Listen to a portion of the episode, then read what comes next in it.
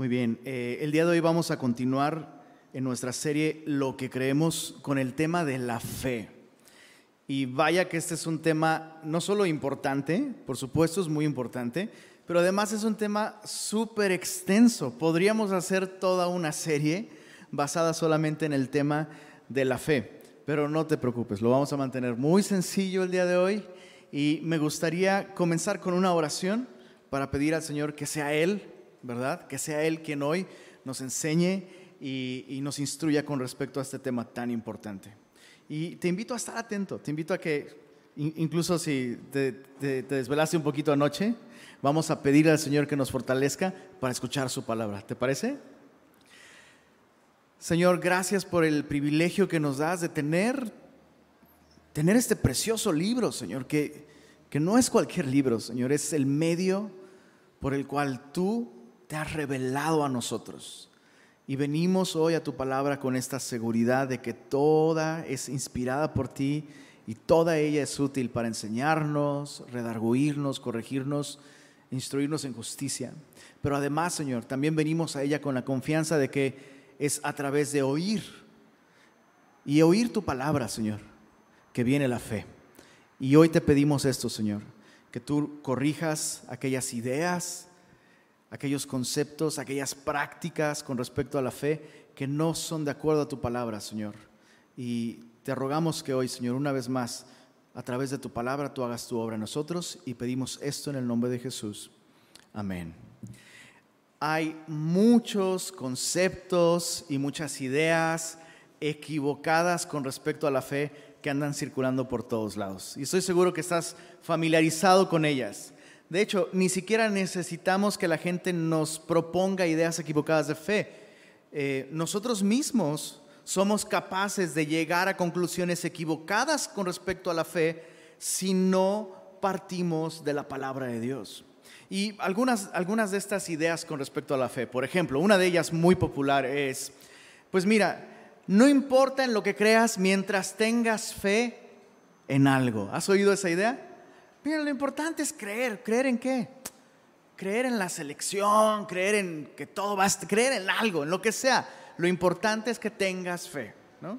Y, esa es una idea muy común, como que se le atribuye a, la fe eh, un cierto tipo de virtud que por sí mismo, no importa en lo que tú creas, ya va a hacer que tu vida sea mejor o algo así.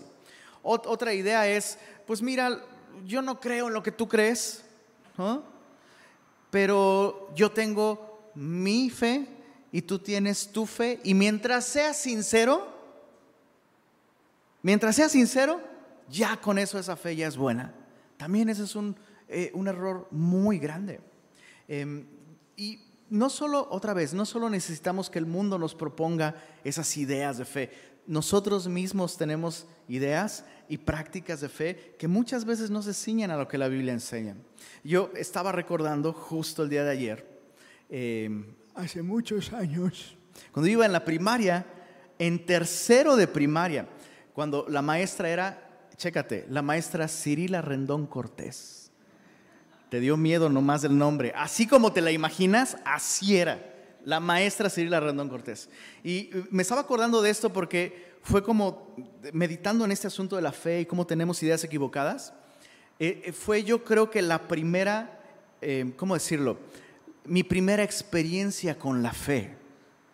Dejaron una tarea importante, llegó el día de la tarea, llegué a la, llegué a la escuela y subiendo las escaleras, porque nuestro salón estaba arriba, voy con mi mejor amigo en la primaria, Marcos Antonio Cuas Gómez. Y ahí íbamos y me hace la pregunta del día, ¿hiciste la tarea? ¿Qué crees que le dije? ¿Qué onda? ¿Por qué son tan mal pensados? Pues qué, si me, conocen o qué. No, pues no, sí me conocen, no hice la tarea. Se me olvidó, honestamente se me olvidó, se me súper olvidó. Pero entonces cuando me hace la pregunta, me entra un pavor en serio, empecé, porque aparte, no solo pues, doña Cirila Rendón Cortés era doña Cirila Rendón Cortés, sino además ella era amiga de mi abuela, que era maestra en esa misma escuela. Entonces, mi miedo era doble. Entonces, vamos subiendo las escaleras y de pronto, desde mi desesperación y mi angustia, levanté mis ojos al cielo y dije, Señor, Y no, de verdad, desde el fondo de mi corazón, yo sé que suena como a que te estoy dorando la píldora, pero no, es neta, de verdad, por el osito bimbo.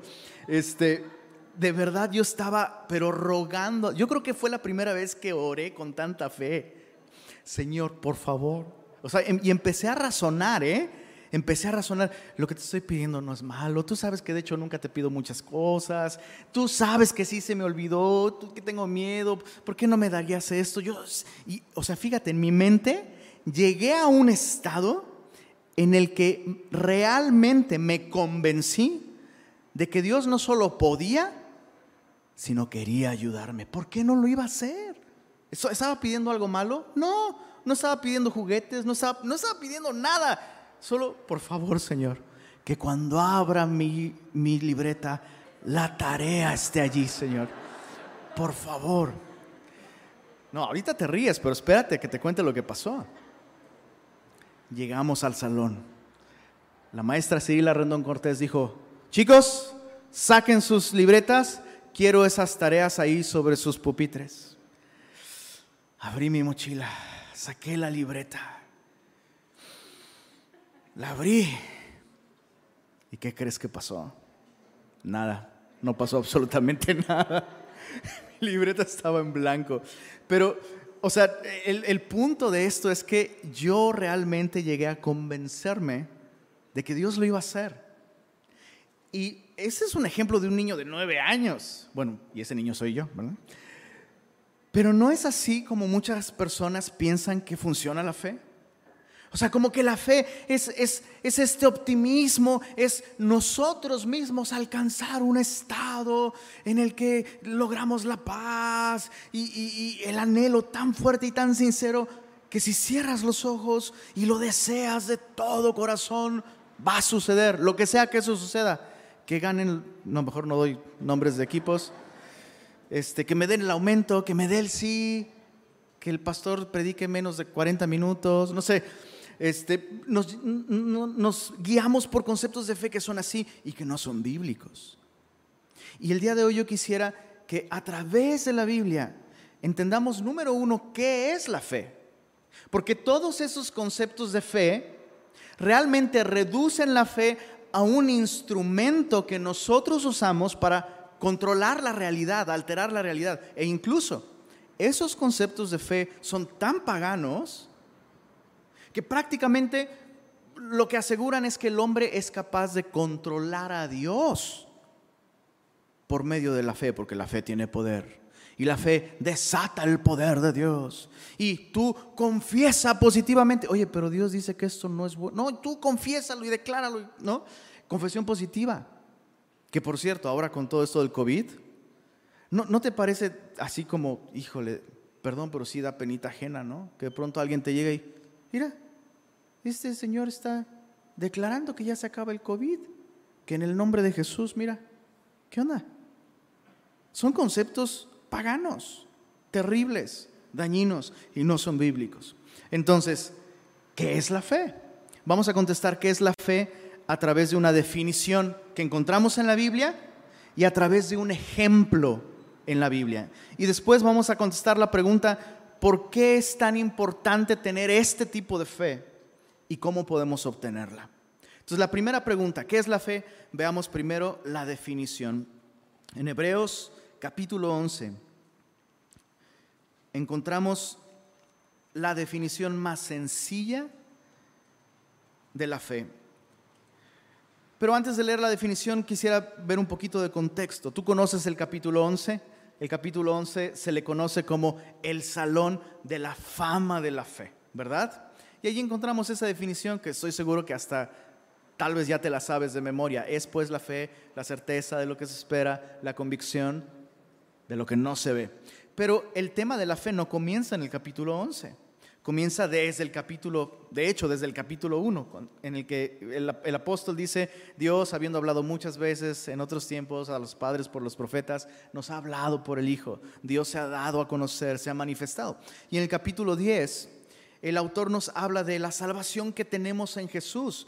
Y quiero que observes esto con mucha atención. El tema de la fe comienza en el capítulo 10 diciéndonos lo que tenemos en Dios. lo que tenemos en Cristo. Y en el verso 19 de Hebreos 10 dice así, así que hermanos, teniendo libertad, es lo primero que tenemos, libertad para entrar en el lugar santísimo por la sangre de Jesucristo, por el camino nuevo y vivo que Él nos abrió a través del velo, esto es de su carne. Verso 21, Hebreos 10. Y teniendo, eso es lo segundo que tenemos, un gran sacerdote sobre la casa de Dios. Verso 22, acerquémonos con corazón sincero. Leamos esto en voz alta, chicos. En plena certidumbre de fe. Fíjate qué interesante. Qué interesante. Lo que prácticamente está diciendo el autor es que tú y yo podemos acercarnos con plena certidumbre de fe gracias a lo que Dios ha hecho ha enviado a su Hijo. Por su sangre derramada tenemos acceso. Pero además Dios ha resucitado a su Hijo de entre los muertos. Y por eso tenemos un gran sumo sacerdote. En otras palabras, tenemos razones para creer en Dios. Dios no nos llama a confiar en Él nada más porque lo dice. Podría. Y eso tendría que ser suficiente. Pero qué bueno es Dios que nos da razones para que tú y yo confiemos en Él. La palabra que se traduce como fe aquí en el verso 22 es la palabra pistis en griego. Pistis, que significa confianza. Confianza, certidumbre. Es, eh, no es simplemente estar de acuerdo con una idea, sino es estar convencido de algo. Es tener seguridad, es tener confianza. Entonces dice, acerquémonos con corazón sincero, en plena certidumbre de fe, purificados los corazones de mala conciencia, lavados los cuerpos con agua pura. Verso 23, mantengamos firme, sin fluctuar, la profesión de nuestra esperanza. Esto es interesante. La palabra esperanza en griego es la palabra elpis. Y es, es una palabra que está muy familiarizada con el concepto de fe. Pistis, pistis, confianza el pis. Es muy parecido y la diferencia es que la esperanza es aquello que la confianza produce.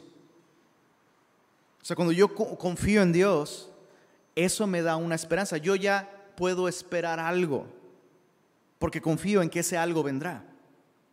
Pero ahora mira, en el verso 23 dice, mantengan firme la profesión de su esperanza, dice, porque fiel es el que prometió. Y la palabra fiel aquí es la palabra pistos. Entonces es un juego de palabras. Básicamente, para parafrasearlo, está diciendo, mantengan su confianza firme en aquel que es confiable y confíen en que lo que él dijo que va a venir vendrá. Entonces, esto nos, nos habla del carácter de Dios. Él nos ha dado razones para confiar y Él ha probado, Él ha probado ser confiable. Verso 35, Hebreos 10, no perdáis pues vuestra confianza. Aquí confianza eh, literalmente significa denuedo.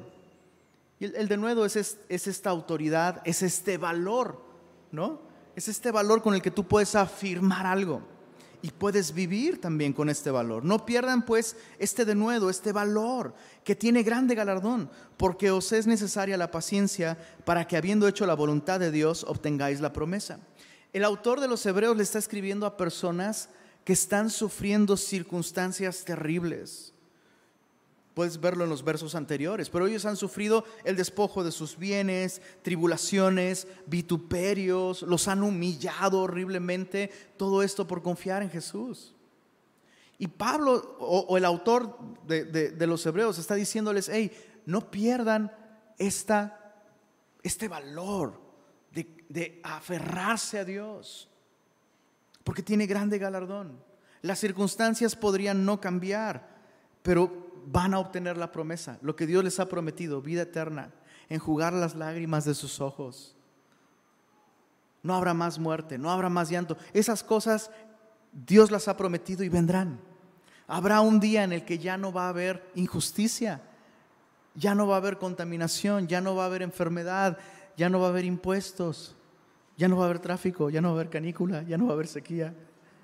Dios nos ha prometido cosas que hoy no vemos y no vemos cómo. Pero todo lo que Dios ha prometido y que ha cumplido, ha demostrado que Él es confiable. Entonces, dice, es así que, que dice en el verso 37, porque aún un poquito, y el que ha de venir, vendrá, y no tardará. Dices, pues sí, pero ¿y mientras? Verso 38, mas el justo, leamos esto en voz alta, por favor, semillosos, vivirá por fe. Qué increíble declaración. Vamos a estudiarla más adelante, pero sigamos leyendo. Dice, y si retrocediere no agradará a mi alma, pero nosotros no somos de los que retroceden para perdición, sino de los que tienen qué cosa? Fe. ¿Para qué? Para preservación del alma. No para que tu tarea que no hiciste aparezca en tu mochila, no para que te den el aumento, no para que te dé el sí, aunque esas cosas no son malas, pero ese es el propósito de la fe, ¿te das cuenta? Preservar nuestra alma. Y es entonces que dice, es pues, ahí viene la definición, es pues la fe, la certeza de lo que se espera y la convicción de lo que no se ve. Entonces vemos que esta definición tan sencilla nos enseña que la fe no es un estado emocional, ni un sentimiento, ni un anhelo profundo de que algo sea verdad. No, no es positivismo tampoco, no es optimismo, aunque está chido, si eres optimista está chido, pero esta es una actitud, no una emoción, no un sentimiento, es una actitud ante Dios que gobierna nuestra vida. Es una actitud ante Dios que gobierna nuestra vida, que impacta nuestra vida, no solo para la eternidad, sino para nuestro día a día. Certeza, convicción, no tiene que ver con nuestros sentimientos o emociones, sino con aquel que ha demostrado ser fiel. Yo puedo sentirme muy mal, yo puedo estar incluso desanimado, pero puedo estar seguro de que al final Él va a salvarme. Él va a hacer su voluntad en mi vida. Él se va a glorificar. Puedo descansar en eso. Entonces, fíjate, la fe no es algo que nosotros producimos, ¿no? Como que eh, también hay esta idea de que yo tengo que autoconvencerme, como que yo tengo que producir e-, ese estado de, de paz y de convicción. No, es Él quien ha demostrado ser confiable y es responder a eso lo que produce esta actitud de certeza y de convicción. Ahora veamos un ejemplo. Veamos este ejemplo de certeza y convicción. En Génesis capítulo 15 tenemos un, episodio muy bello de la vida de Abraham, el padre de la fe. ¿Cuántos Abrahams hay aquí? No, en un sentido espiritual, sino ¿Cuántos Abrahams? Digo, conozco a Abrahamcito que está por acá. ¿Cuántos otros Abrahams? Por allá tenemos otro Abraham. Hay muy, bueno, así hay, así hay muy poquitos, este, no solo de nombre, sino a veces también espiritualmente. Abraham es el padre de la fe. Y es el padre de la fe justo por este capítulo que vamos a leer a, a continuación. En Génesis 15 dice, desde el verso 1, después de estas cosas vino la palabra de Jehová a Abraham en visión diciendo, no temas, Abraham, yo soy tu escudo y tu galardón será sobremanera grande.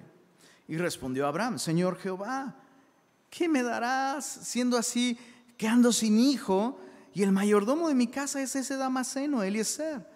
Dijo también Abraham, me encanta, me encanta la relación entre Abraham y nuestro Dios. Dice, mira que no me has dado prole. Y he aquí que será mi heredero un esclavo nacido en mi casa. Luego vino a él la palabra de Jehová diciendo, no te heredará este, sino un hijo tuyo será el que te heredará. Y lo llevó fuera a, su porche. Lo llevó fuera y le dijo, mira ahora los cielos y cuenta las estrellas, si las puedes contar. Así será ahora tu descendencia. Todos estamos familiarizados con esta escena, ¿verdad? Incluso si tienes una Biblia para niños o has ojeado una Biblia para niños y se incluye esta escena, ves, ves un dibujo con el padre Abraham eh, afuera de su tienda, bajo un cielo estrellado, bajo el manto de la noche, ¿no? Y así, ah, mira, a ver si las puedes contar. Y pensamos como que, como que el punto de Dios es, a ver, cuéntalas. Ok, a ver, ahí voy. Una, dos, y como que Dios empieza 8, 36, 25, 12, 1, ¿no? Es como, eh, no las puedes contar. Pero eso no es lo que está sucediendo ahí. Mira en el verso 12. Dios manda a Abraham a partir animales, ponerlos por mitades, una frente a la otra, porque esa era la manera en la que se firmaban contratos en aquel tiempo. Entonces Dios le va a decir, te lo, te lo firmo prácticamente. Y dice en el verso 12, más, ¿qué dice ahí, perdón? A la caída del sol sobrecogió el sueño a Abraham. Entonces, ¿qué significa esto? Que cuando Dios le dijo a Abraham, oye, a ver, sal, sal tantito, a ver, mira al cielo, ¿ya estás viendo? Sí, a ver, cuenta las estrellas. Cuando Dios le dijo esto a Abraham, era de día. O sea que nuestras Biblias para niños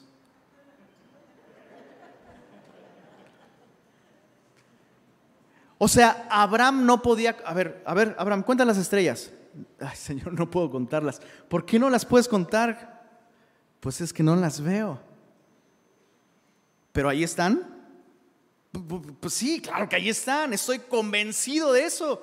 Pero, pero ¿tienes esa certeza y convicción de que ahí están? Sí, pues a ver, cuéntalas. No puedo. ¿Por qué no puedes? Es que no las veo, Señor. Pero ahí están. ¿Entiendes el punto?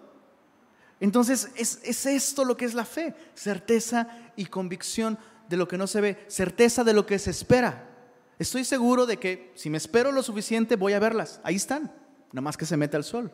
Convicción de lo que no se ve, pero no las ves, ahí están. Dios le dice, así será tu descendencia como esas estrellas. No las ves, pero ahí están. Puedes confiar en mí. Tan confiable como el anochecer y el amanecer. Dios es confiable. Y podemos descansar, descansar en sus promesas. Entonces, ¿qué es la fe? Es esa actitud de certeza y de confianza. Pero no, no veo hoy las cosas que Él me ha prometido. El perdón de mis pecados. A veces, no, a veces me cuesta trabajo creer que realmente Dios me salvó. No lo veo. Pero puedes confiar en Él. Entonces, esto es la fe es esta actitud que responde al carácter de Dios. Dios es confiable y es eso la razón para creer. Esa es razón suficiente para confiar y descansar en Él. Ahora, ¿por qué es importante la fe? ¿Por qué es importante tener este tipo de fe, que es una respuesta al carácter confiable de Dios? Bueno, porque dos razones. La primera, solo te la voy a mencionar, la vamos a estudiar en otro tema más adelante. Pero la primera razón por qué la fe es importante es porque la fe es el medio por el cual recibimos salvación. Efesios capítulo 2, versos 8 y 9, mis queridos navegantes, Efesios 2, 8, los vamos a retachar a todos. ¿Qué pasó? Nada más me ven porque por gracia sois salvos. ¿Y esto? Pues, ahí está. Ya no, no, escuché si lo último me lo dijeron en arameo o nomás oí por ahí. Porque por gracia sois salvos por medio de la fe. La fe no es un mérito por el cual Dios me premia con la salvación.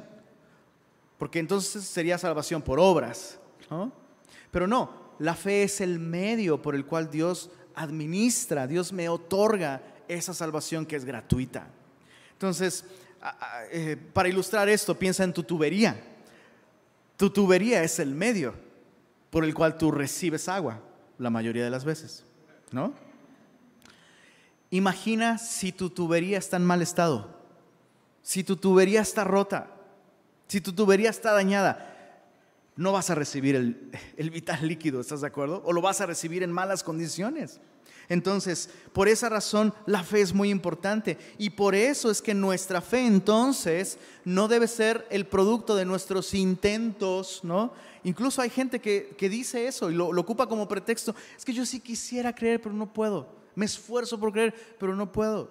Y esas personas lo que están haciendo es partir de ellas mismas. Y no es así. Es conociendo al Dios de la Biblia, escuchando su palabra. La Biblia nos dice que la fe viene por el oír, y escucha esto, y el oír viene por la palabra de Dios. Muchas veces decimos que la fe viene por el oír la palabra. Hay algo de cierto en esto, pero no es lo que el texto está diciendo.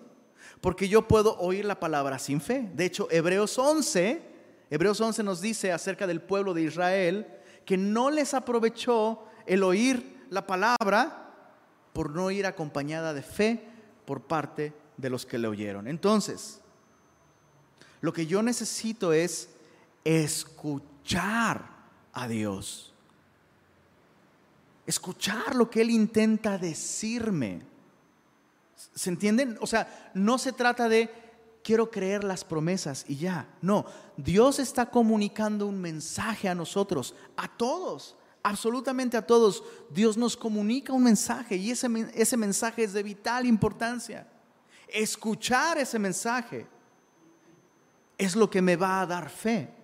Y solo puedo escuchar ese mensaje por medio de la palabra. Es, la, fe pues viene por el oír, el oír ese mensaje. Y es, el oír ese mensaje viene por la palabra de Dios. ¿Cuál es este mensaje? El Evangelio. A lo que voy con esto es que la manera de comprobar que tú y yo tenemos fe es verificar si lo que tú y yo hacemos, pensamos, decimos, si nuestra vida realmente corresponde con las verdades del Evangelio. Piénsalo así de simple.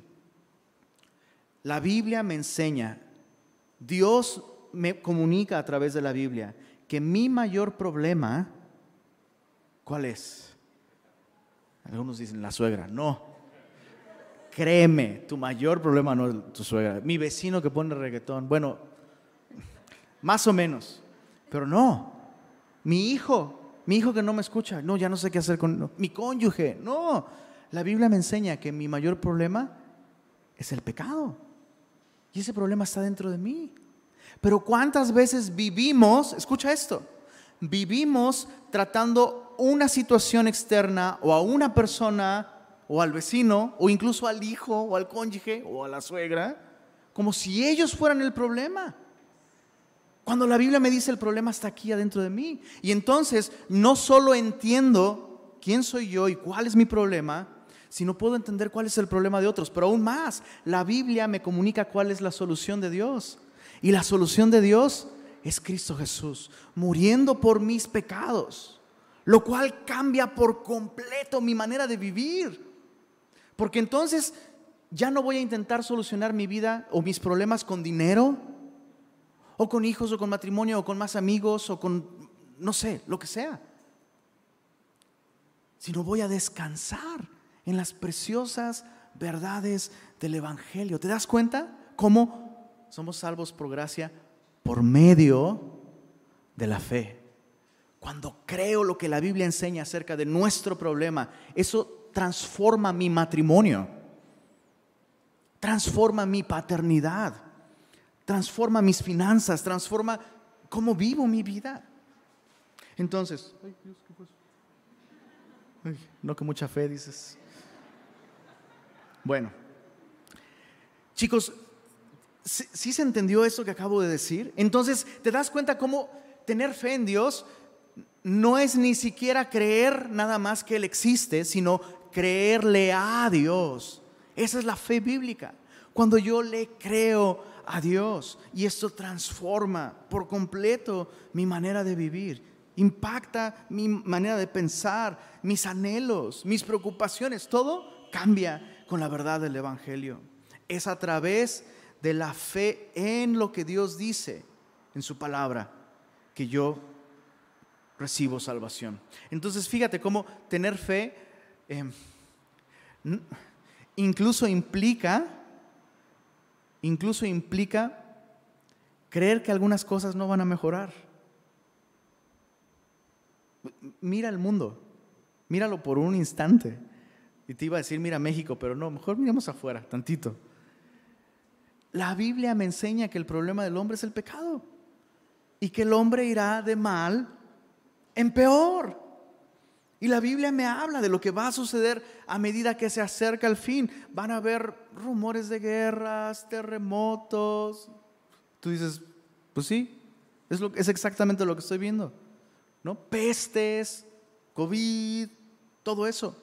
La Biblia me habla de eso. Lenin, ¿me estás diciendo entonces que el mundo no va a mejorar? No, no va a mejorar. Este mundo no va a mejorar. Estamos viendo el fin de la vida como la conocemos. El amor de muchos se va a enfriar a causa de que aumente la maldad. Y todo esto, dice Jesús, es apenas principio de dolores. Usa la ilustración de una mujer embarazada cuando apenas tiene las contracciones preparatorias. O sea, ni siquiera son las contracciones cuando ya vas a tener al bebé. ¿Cuántas mamás se acuerdan de eso? ¿No? Esas contracciones preparatorias que dices, ay, ya empezó. Y vas con la doctora y te dicen, ah, hombre, estas apenas el cuerpo se está preparando. Relájese, señora, ¿no? apenas viene lo mero bueno. Ay, Dios mío. Entonces, fíjate cómo ser una persona de fe incluso implica estar convencidos, esto ya se acabó, el hombre va para abajo, el, hombre eh, va camino a su caída. Y la única esperanza del hombre es, ya sabes quién, Jesús, su evangelio. Entonces ya mi esperanza no está en el cambio climático, mi esperanza no está en la recuperación económica, eh, en un cambio de sistema de gobierno, no, mi esperanza no está ahí está en Jesús. La gente no concibe esto. ¿Cómo puede una persona de fe creer que las cosas van a seguir más mal? Pues porque es lo que Dios dice. Y porque entiendo entonces que el problema del hombre no son eh, periféricos, están en su corazón, pero Dios ha traído una solución y esa solución es Cristo Jesús muriendo por la humanidad. Entonces, eso es fe. Si una persona dice que tiene fe en Dios, pero no cree en el Evangelio, esa persona no tiene fe no es una fe salvadora. Ahora, dije que no iba a explicar este tema, que lo íbamos a ver después, pero ya me adelanté. Les faltó fe, ¿ya ven? ¿Por qué es importante la fe? Porque es el medio por el cual recibimos salvación. Pero el punto dos, y es en el que me quiero enfocar más, acabamos de leer que el justo vivirá por la fe. Entonces, esto no solo me habla de recibir vida eterna, sino me habla de que Dios dirige, gobierna, sostiene mi vida a través de la fe. Regresemos a Hebreos capítulo 11, por favor. Hebreos capítulo 11. Solo para poner en perspectiva cómo, cómo el justo vive por la fe, cómo la fe impacta la vida del justo, de aquel que cree. Podemos decir que lo más importante en este capítulo 11 respecto a cómo la fe impacta nuestra vida es que sin fe es imposible agradar a Dios. Sin esta fe, ¿no? Esta fe depositada en el mensaje de las Escrituras, en el Evangelio. Sin fe es imposible. En, en Semilla de Mostaza somos muy cafeteros. Bueno, estoy orando por Monterrey. Pero en el resto de las semillas somos muy cafeteros. Y hacemos esta broma, que sin café es imposible agradar a Dios. Pero solo es una broma, no se me rasgan las vestiduras. Pero sin fe, la fe de la Biblia, es verdaderamente imposible agradar a Dios. Entonces, claro, yo puedo a través de la fe vivir agradando a Dios, porque el justo vive por fe. Ahora, ¿cómo es que la fe nos lleva a agradar a Dios? Verso 3 del capítulo 11 de Hebreos dice, por la fe entendemos haber sido constituido el universo por la palabra de Dios. Esa es una de las maneras en las que la fe me lleva a vivir agradando a Dios, renovando mi entendimiento. Porque es por medio de la fe que entonces entiendo, entiendo quién es Dios, entiendo cómo funciona la vida. Dios la originó, Dios es el creador. Nosotros funcionamos al revés. Queremos entender para creer. Y la fe bíblica funciona del otro modo. Por la fe entendemos. Por la fe entendemos. Por eso cuando un cristiano de pronto dice, no es que no entiendo la Biblia, es que esto no lo entiendo. La gran mayoría de las veces no es una cuestión intelectual, sino es una actitud del corazón. Falta de fe. En el verso 4 nos dice que por la fe adoramos correctamente a Dios. Verso 4 dice, por la fe Abel ofreció a Dios más excelente sacrificio que Caín. El día de hoy se hace tanto énfasis en la sinceridad de nuestra adoración, ¿no? Dios acepta tu adoración. Tú adórale pues como tú sientas, como te salga del corazón. Y la Biblia dice, no. Tenemos ya un ejemplo de cómo uno adoró como quiso, Caín. Y su adoración no fue aceptable a Dios. Ay, pero fue muy sincero, pero estaba sinceramente equivocado. La única adoración que Dios recibe y de la que Dios se agrada es aquella producida por la fe. Qué, impresionante cómo la Biblia coloca la fe eh, de, de, un modo en el que impacta todas las áreas de mi vida, ¿no? Impacta mi entendimiento, por la fe entiendo. Impacta mi manera de adorar a Dios, por la fe ofrezco un más excelente sacrificio. En el verso 5 nos dice, por la fe Enoch fue traspuesto para no ver muerte. Y no fue hallado porque lo traspuso Dios. Entonces, tú conoces esta historia de Enoch. Enoch desapareció, un día desapareció porque Dios se lo llevó. Y pensamos que eso es lo asombroso, ¿no? Ah, el vato desapareció. El crimen organizado puede hacer desaparecer a alguien. Eso no es lo impresionante aquí. Lo impresionante es lo que sigue. Mira, y antes que fuese traspuesto, tuvo testimonio de haber agradado a Dios. Entonces, por la fe, agradamos a Dios. Por la fe podemos vivir caminando con Él todos los días, agradándole. Es por la fe. Por la fe también, en el verso 7, dice, Noé, cuando fue advertido por Dios acerca de cosas que aún no se veían, con temor, preparó el arca en que su casa se salvase. Y por esa fe condenó al mundo y fue hecho heredero de la justicia que viene por la fe. Este versículo 7 es impresionante. No hay ni cómo empezar a explicar lo que la fe hace aquí. Pero varias cosas que a mí me asombran es que la fe me advierte. La fe me advierte del juicio de Dios. Como, como, comentábamos hace un momento, las cosas no van a mejorar. Realmente no. Realmente no. Pero entonces tú y yo estamos advertidos. Tú y yo estamos advertidos. Y eso nos va a llevar, chécate esto, nos va a llevar a vivir vidas de tal manera que los de nuestra propia casa puedan salvarse. Claro, ellos van a tomar decisiones personales, la salvación es una decisión personal, pero qué precioso que alguien viva advertido por fe y su manera de vivir haga que por lo menos los de su casa digan, bueno, yo no creo lo que él cree, pero sí creo que él lo cree por lo menos. Y fíjate cómo, chécate, lo que aprendo de este verso 7 que es de vital importancia es que la fe no solo tiene un impacto en mi vida diaria, sino tiene un impacto en mi familia, en mis amigos. Qué importante es la fe. Mi manera de vivir puede condenar al mundo. O sea, no necesito andar dando bibliazos a todo el mundo alrededor. No es, lo que Noé estuvo haciendo, pero simplemente vivir construyendo un arca en que su familia se salvaba. Era un testimonio constante para el mundo. Ahí viene un diluvio. Hay lugar en el arca, pero eso tú lo decides. Qué increíble. Qué increíble. ¿Qué es lo que ve la gente a nuestro alrededor? La gente no cristiana a nuestro alrededor. ¿Nos ven viviendo así?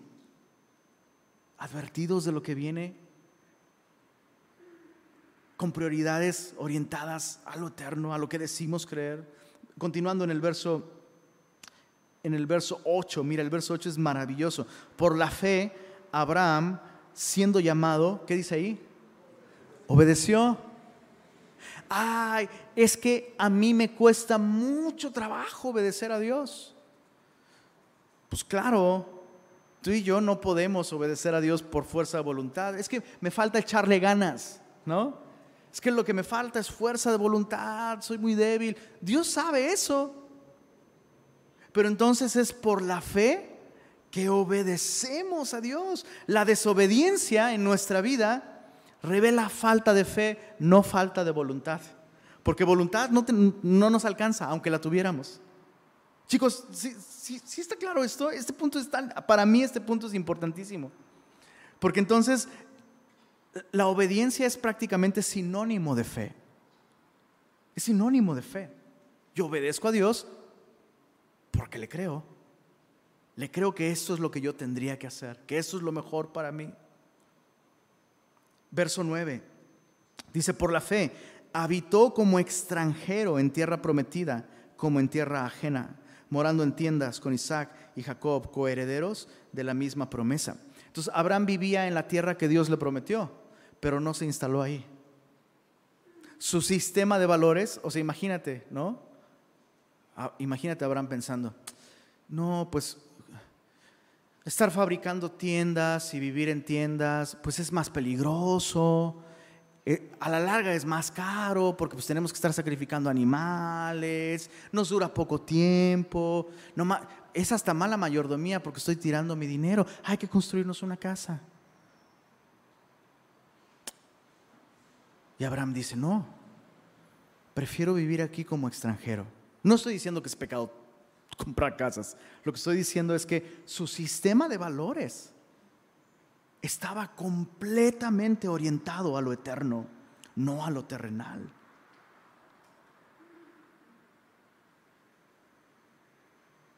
El verso 11 del capítulo 11 es bellísimo. Dice, por la fe, también la, la misma Sara, siendo estéril, recibió fuerza para concebir y dio a luz aún fuera del tiempo de la edad, porque creyó que era fiel quien lo había prometido. Este ejemplo es maravilloso y nos enseña que por la fe podemos dar fruto en condiciones en las que cualquier otra persona no podría dar fruto. O sea, Sara, perdón, nuestra madre en la fe, Sara, pero ya era ancianita. O sea, no era una cuestión de, ah, pues si tomas estas vitaminas y, este, y, ácido fólico, bueno, le vamos a echar una manita. No, era imposible. Y es por medio de la fe que ella pudo dar fruto. Y lo mismo nosotros. Lo mismo nosotros. Es que yo no puedo tener paciencia en esta situación. No, es que es que no puedo perdonar con esto es terrible, es que si tú supieras, nadie podría perdonar algo así. Sí, si crees en Dios, si confías en Dios. Por la fe podemos ser fructíferos en situaciones en las que nadie más podría dar fruto. Y por la fe, quiero terminar con esto, este punto. Por la fe, mira en el verso, verso 13. Conforme a la fe, ¿qué dice? Murieron todos estos.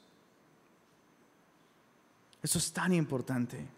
Conforme a la fe, murieron todos estos sin haber recibido lo prometido, sino mirándolo de lejos, creyéndolo, saludándolo, confesando que eran extranjeros y peregrinos sobre la tierra. Porque los que esto dicen claramente dan a entender que buscan una patria. Pues si, si hubiesen estado pensando en aquella de donde salieron, ciertamente tenían tiempo de volver, pero anhelaban una mejor, esto es celestial por lo cual el Dios, eh, por lo cual Dios no se avergüenza de llamarse Dios de ellos, porque les ha preparado una ciudad. Entonces el justo no solo vive por fe, Y ya vimos que esto de vivir por fe significa que la fe impacta todas las áreas de nuestra vida. Pero además el justo puede morir, morir conforme a la fe.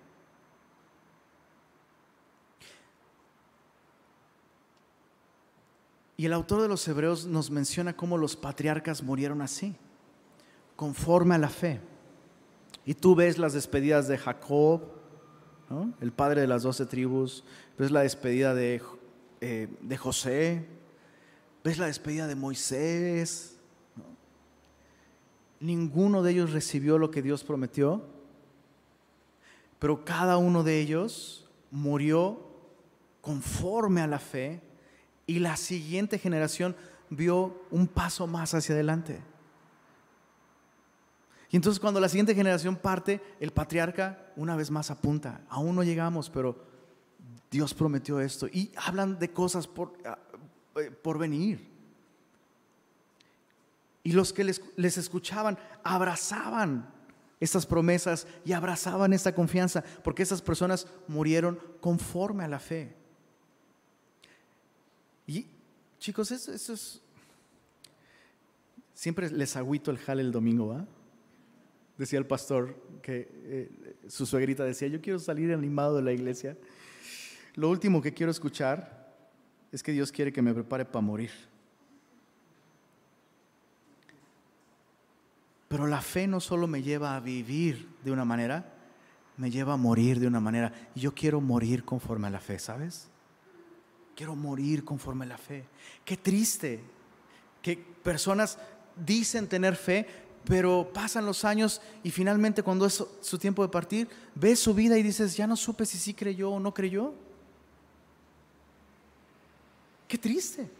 Y por otro lado, qué hermoso cuando alguien muere conforme a la fe.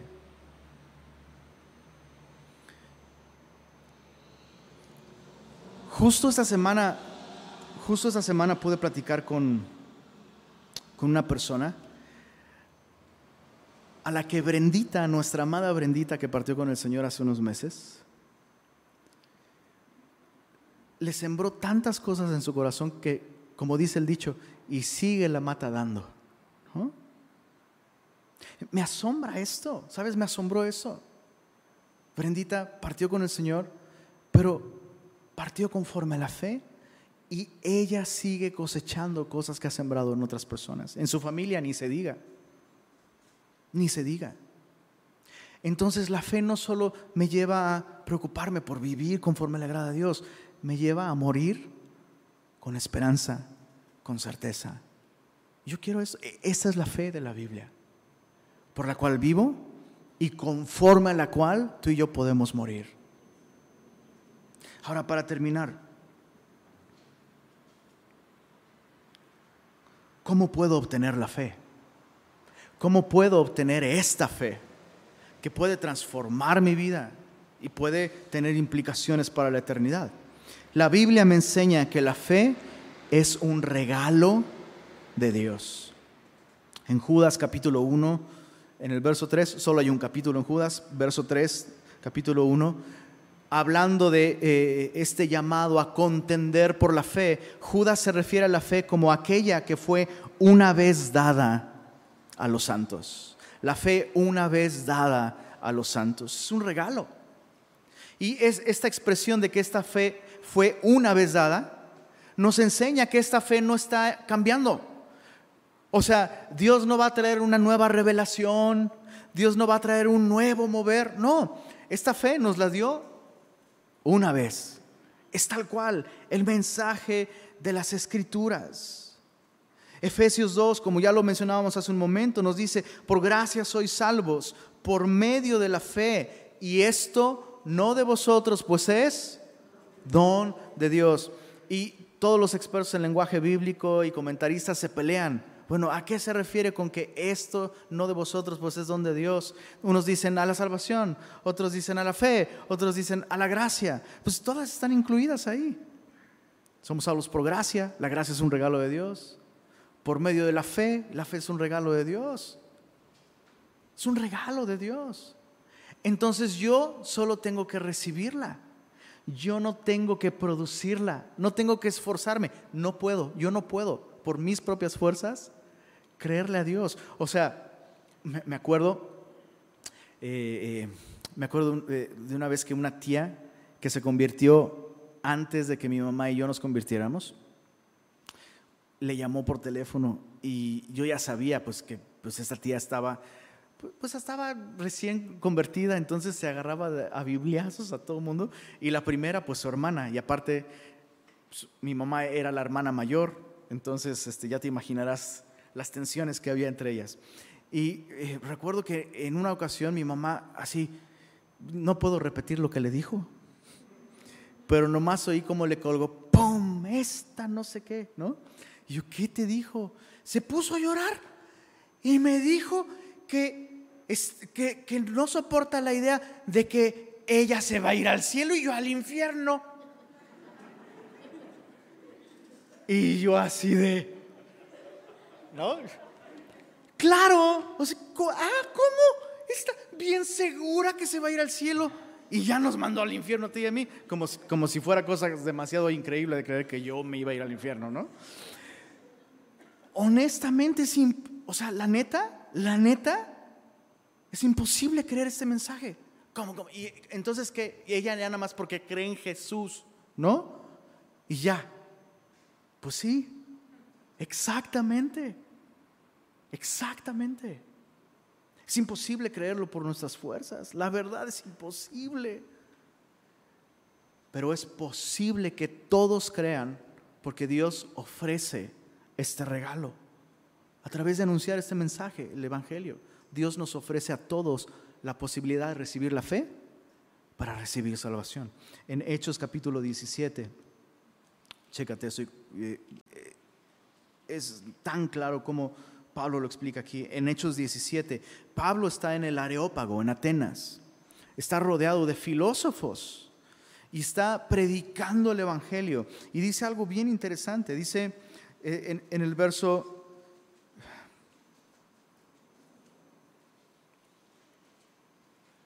Vamos a leer desde el verso 23. Dice eh, Pablo dirigiéndose a estos filósofos, les dice, porque pasando y mirando vuestros santuarios, hallé también un altar en el cual estaba esta inscripción, al Dios no conocido, al que vosotros adoráis pues sin conocerle, es a quien yo os anuncio. ¿No te encanta, cómo decirlo?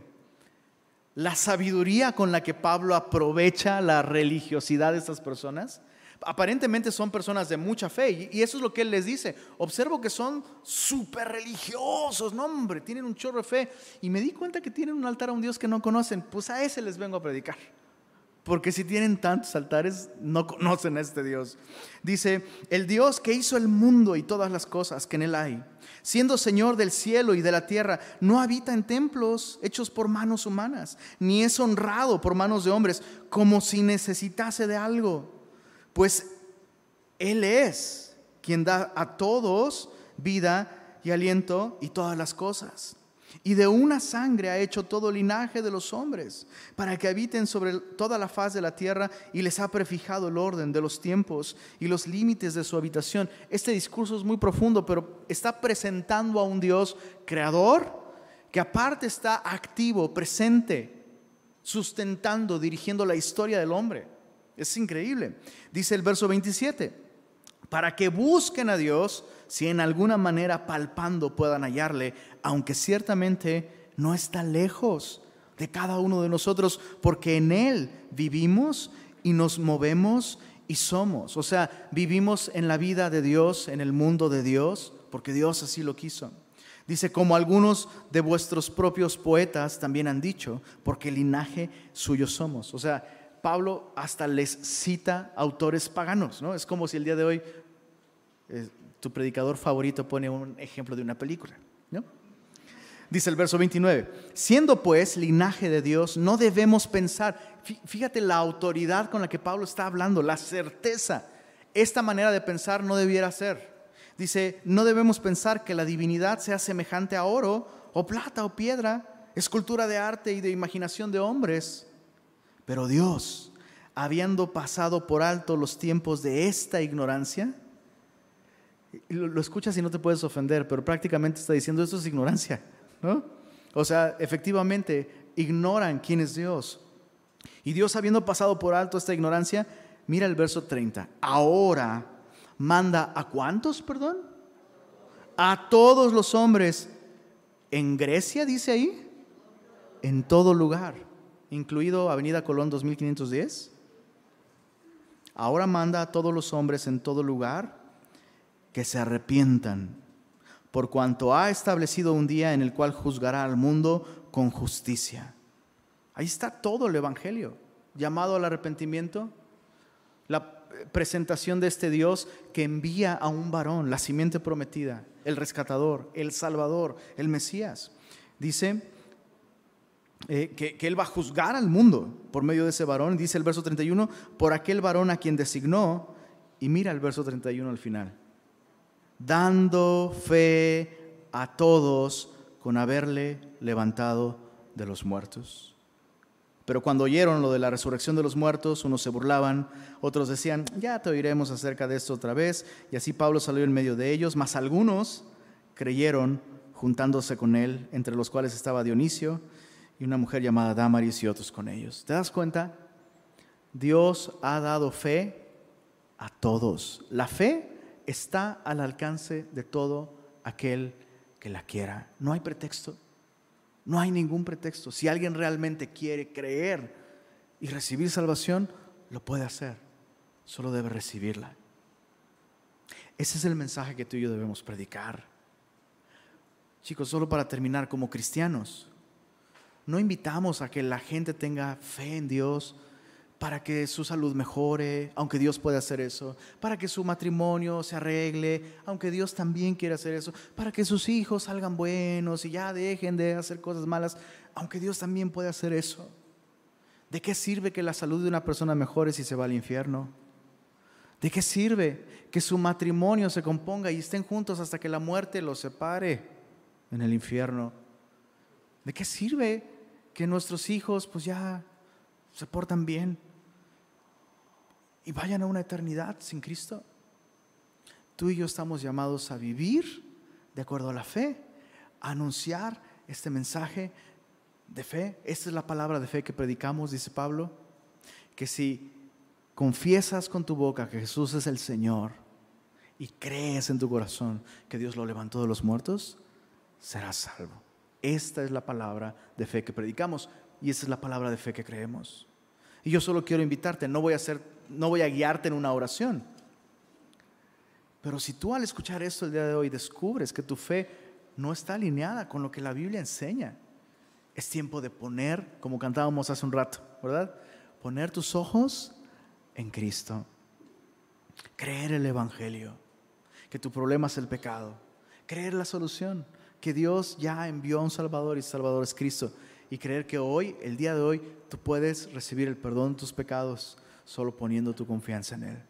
Les voy a dejar una tarea, solo porque este tema realmente es importante y vale mucho la pena estudiar más al respecto. Por favor, tómate un tiempo esta semana para leer Primera de Timoteo. Identifica todas las veces que en Primera de Timoteo se habla acerca de la fe y observa, vas a aprender muchísimo. En una actitud de oración, dile al Señor, Señor, enséñame acerca de la fe. Ayúdame a identificar si mi fe necesita ser corregida adviérteme si me estoy desviando de, la, de las sanas palabras de fe. Eh, vas a aprender mucho. Uno puede extraviarse en cuanto a la fe, naufragar en cuanto a la fe, ser sano en cuanto a la fe, nutrirse en cuanto a la fe. E, es un tema muy importante. Pero mientras eh, adoremos al Señor, te invito a que te pongas de pie y vamos a terminar dándole gracias por haberse revelado a nuestras vidas. Señor, no podríamos comenzar orando de otra forma. Gracias por la fe, Señor. Gracias por la fe una vez dada a los santos. Gracias porque a través de la fe tú nos sostienes. A través de la fe tú nos guías.